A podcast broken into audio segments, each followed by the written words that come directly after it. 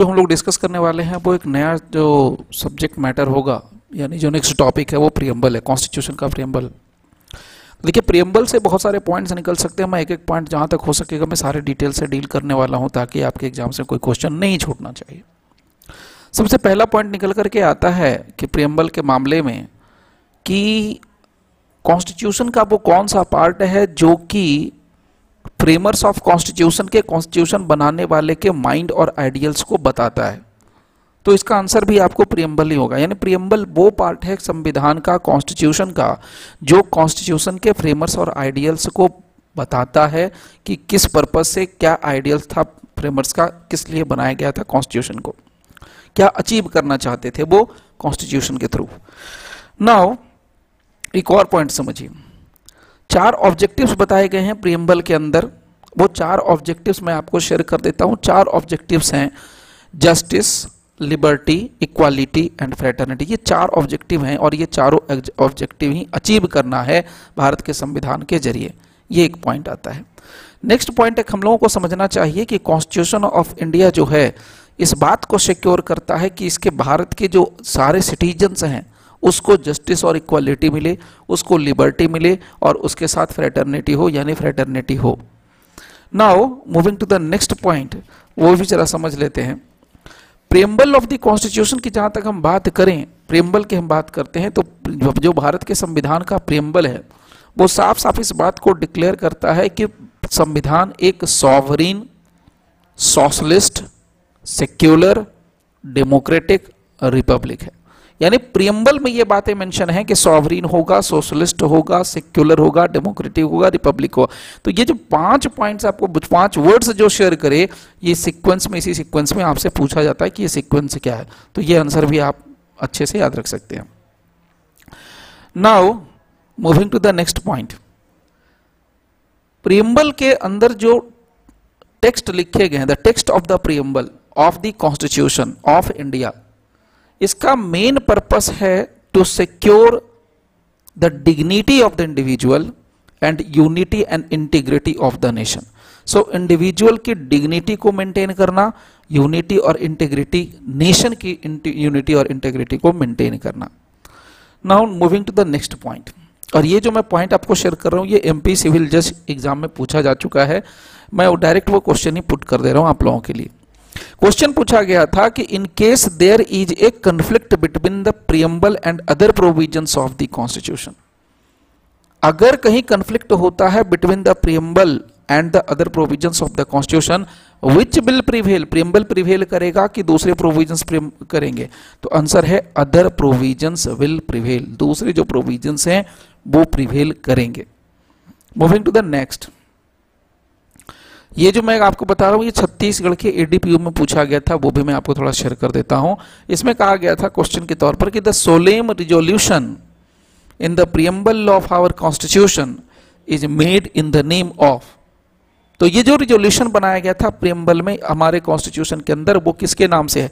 तो वो उसका आंसर है कि भारत के नागरिकों के नाम से people of India next point जरा समझ लेते हैं।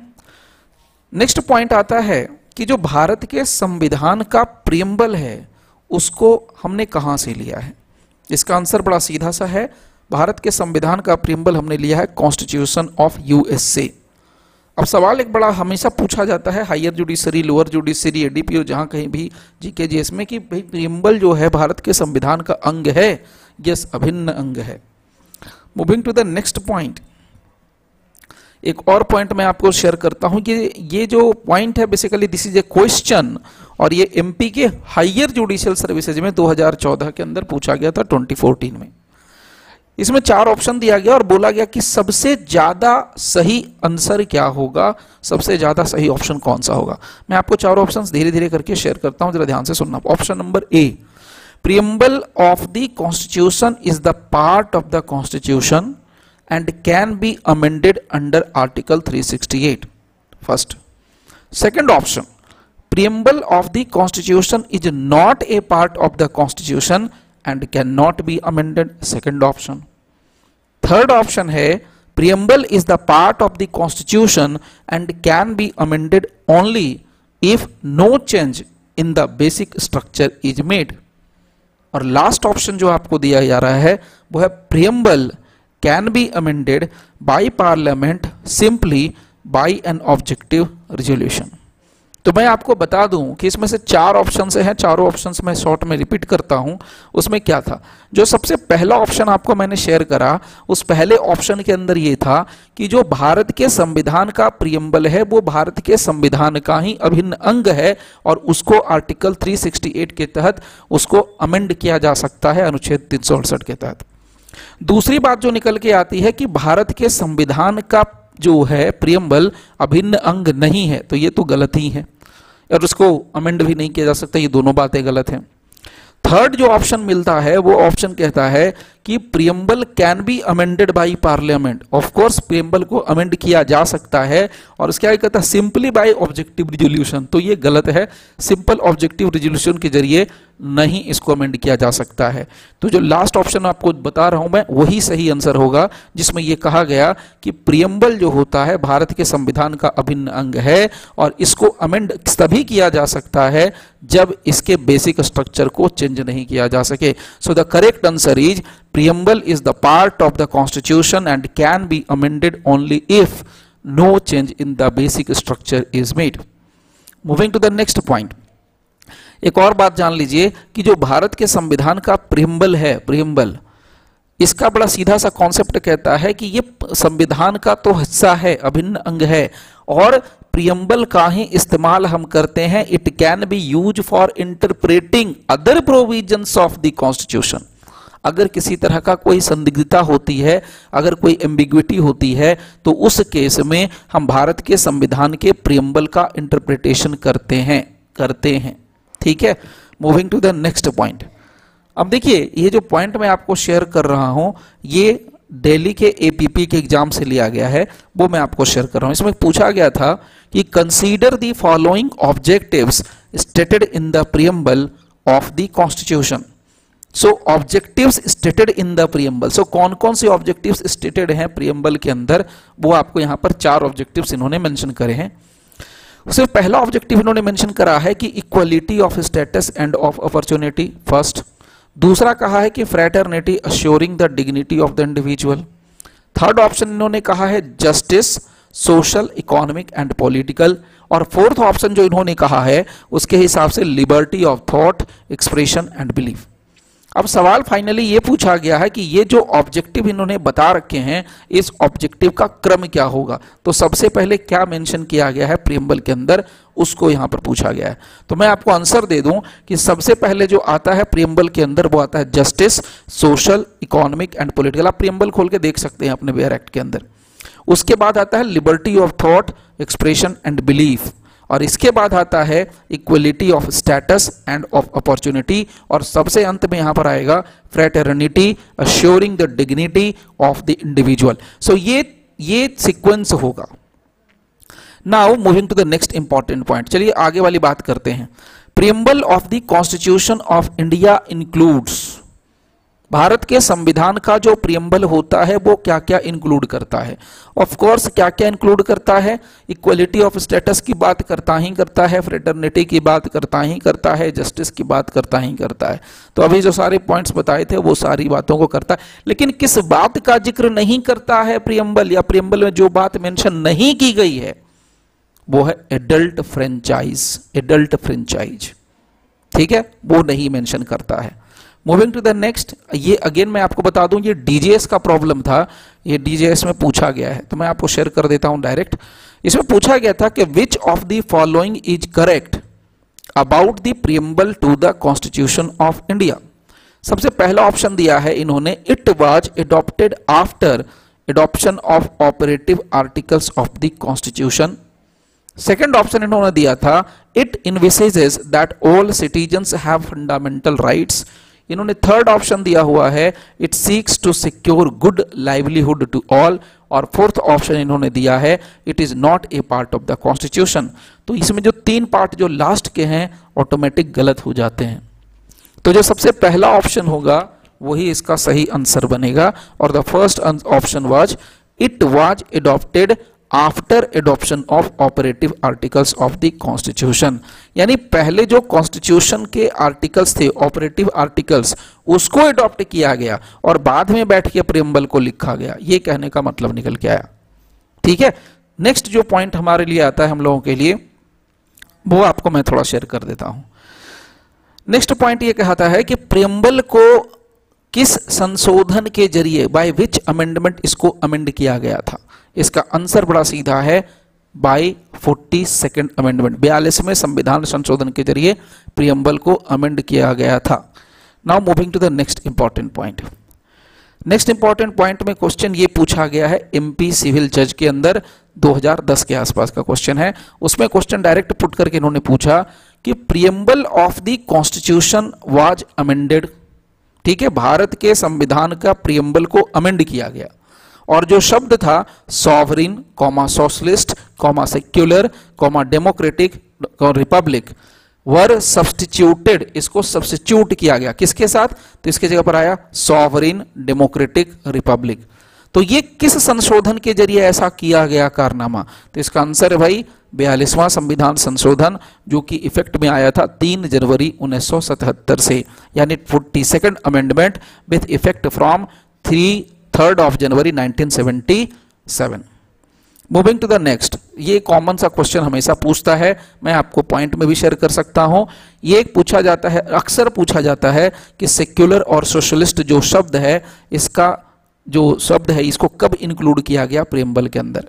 तो इसका आंसर होता है बयालीसवें संविधान संशोधन के ज़रिए। इसको इंक्लूड किया गया और कब हुआ, वो मैंने बता दिया 1977 नाउ अगेन इसी से रिलेटेड और सारे क्वेश्चन पूछे। यानी कि बयालीसवें संविधान संशोधन में क्या क्या हो गया था, वो सब ऑलमोस्ट डायरेक्टली इनडायरेक्टली पूछ लेते हैं। तो मैं एक और आपको पॉइंट यहाँ पर शेयर कर देता हूँ। Unity and integrity of the nation इसको भी, इस एक्सप्रेशन को भी फोर्टी सेकेंड अमेंडमेंट के तहत ऐड कर दिया गया था 1977 में। ठीक है? Now moving to the next अब एक चीज़ याद रखिएगा सेक्युलर एक शब्द है प्रियम्बल में सोशलिस्ट एक वर्ड है प्रियम्बल में, और इन दोनों शब्दों को भारत के संविधान में ऐड किया गया by in 1975 by amending the preamble so preamble का संशोधन करके इसमें ये दोनों शब्दों को डाल दिया गया। Now moving to the next important point सवाल ये पूछा है यूपीएपीओ का सवाल है 2015 का सवाल है, और डायरेक्ट मैं आपको क्वेश्चन पुट कर रहा हूँ। क्वेश्चन ये पुट किया गया कि इन विच ईयर वो कौन सा साल था? The two words socialist and secular were added to the preamble of the Indian constitution तो आंसर जो अभी बताया था, वही है। इसमें 1976 आंसर होगा 1976 now moving to the next आ जाइए आगे। नेक्स्ट पॉइंट मैं आपको शेयर कर देता हूँ। नेक्स्ट पॉइंट कहता है डीजे इसका प्रॉब्लम है, वहाँ से मैं आपको शेयर कर रहा हूँ। The preamble to the constitution of India इसमें चार ऑप्शन दे दिए हैं, चार ऑप्शन में धीरे धीरे रीड कर दे रहा हूँ। Preamble to the constitution of India the first point contains the resolution क्या होता है प्रियम्बल के अंदर?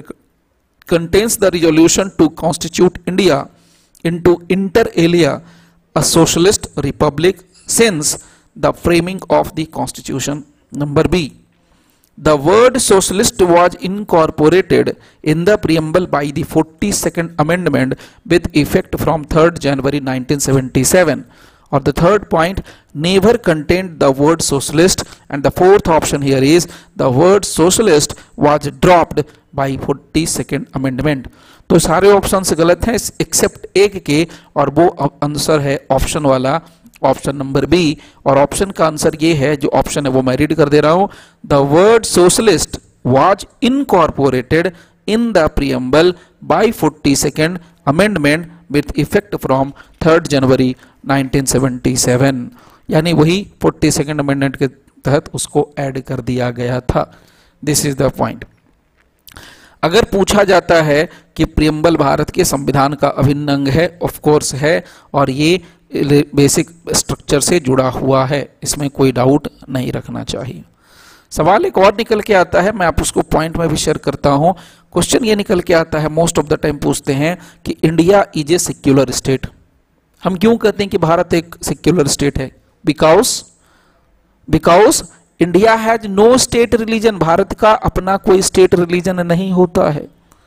Now moving to the next एक पॉइंट है, ये पॉइंट जरा समझना। थोड़ा सा टेढ़ा लग रहा है। द टर्म इकोनॉमिक जस्टिस एक एक्सप्रेशन शब्द मैं शेयर कर रहा हूँ। इकोनॉमिक जस्टिस तो ये जो इकोनॉमिक जस्टिस होता है in the preamble to the constitution of India ये रिजोल्यूशन है. Resolution for resolution for equal distribution of wealth यानी इक्वल डिस्ट्रीब्यूशन ऑफ़ वेल्थ होगा, उसके लिए economic justice in the preamble का इस्तेमाल हुआ है. Moving to the next point and the last point point ये है कि क्वेश्चन है एक पंजाब जुडिशियल सर्विसेज़ से रिलेटेड 2019 का। उसमें से एक क्वेश्चन पूछा जाता है which of the following words is not used with liberty वो कौन सा शब्द है जिसको लिबर्टी के साथ इस्तेमाल नहीं किया गया है in the preamble to the constitution तो वो शब्द है कौन सा? स्पीच स्पीच के लिबर्टी के साथ इस्तेमाल नहीं किया गया है। सो होप सो इतना सफिशियंट होगा प्रियम्बल से रिलेटेड इंपॉर्टेंट क्वेश्चन को समझने के लिए, जो कि एक्सपेक्टेड हो सकते हैं। चलिए फिर मिलते हैं नेक्स्ट एपिसोड में। तब तक के लिए thank you very much for listening with patience thank you all